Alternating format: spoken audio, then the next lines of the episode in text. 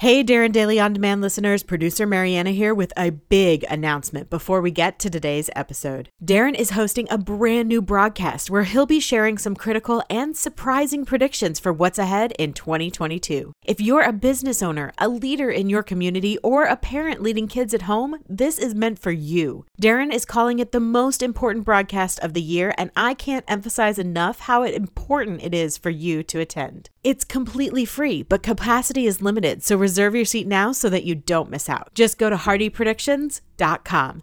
All right, let's get to the episode. Welcome to Darren Daily On Demand, your most trusted resource to help you become better every day. Here's your success mentor, Darren Hardy. Good morning, Darren Daily.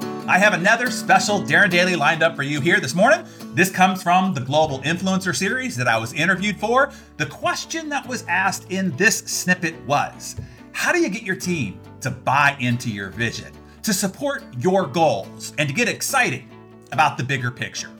I think you will be surprised by my answer. By the way, this applies if your team is at the office, at the church, on the soccer field, or your team of kiddos at home. So let's take a listen. Well, I'd say the first thing leaders need to realize is that your team doesn't give a crap about your vision. you know, they care about themselves. They care about their vision and what they aspire to have, to do, to be in their lives. And leaders need to understand that. The, the way to motivate people to to buy into your vision is to buy into theirs, to figure out what their vision for a better future is. Uh, leaders would be smart to realize that they don't work for you, they work for themselves. They work for what they want and what they want to achieve and how they want to feel. They don't work for you, they work for themselves. And they don't work for missions or visions. They work to uh, feel significant, to feel important, to feel needed. They don't care about goals, they care about validation and self identity. They don't work for money, in fact, they work for what money buys, right? Status, comfort, safety. So if you want to figure out how to motivate your team to buy into your bigger vision, find out what motivates them from those aspects. Them, their vision, their goals, their mission, their what they want to do with money, their self identity. So, how do you connect everybody's role to the greater mission and vision, goal objective of the organization? How do you have them see that what they're doing on a day over day basis makes a difference to that? Has it matter? How do you sync up all these disparate roles and responsibilities to collaborate for the common purpose, the common goal? Those are the things that I teach inside of the hero's journey.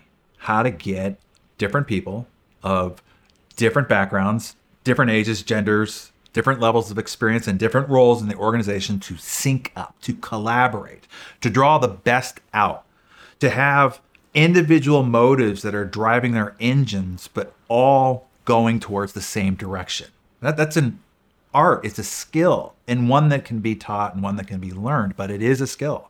And it is needed now more than in, at any time in history because we do have the growing labor force of women and ethnic diversity and five generations in the workforce at the same time. The level of emotional intelligence and the skill to create collaboration with those challenges is uh, extraordinary and they can be taught. You can learn them. You can be the leader you were always meant to be. But I would encourage somebody to go to heroesjourney.com. We'll show them how. Yes, as you can see, this leadership stuff is a fine art. Learning to connect to the motives, the drives, and the human needs of different people from different generations, different genders and cultures and childhoods and backgrounds and upbringing it's tough, but it can be done. You can learn it, and I can teach you. And when you have those skills, you can build teams who can dominate any industry, any sport, any mission or ambition that you can think of. This is the ultimate skill of the 21st century.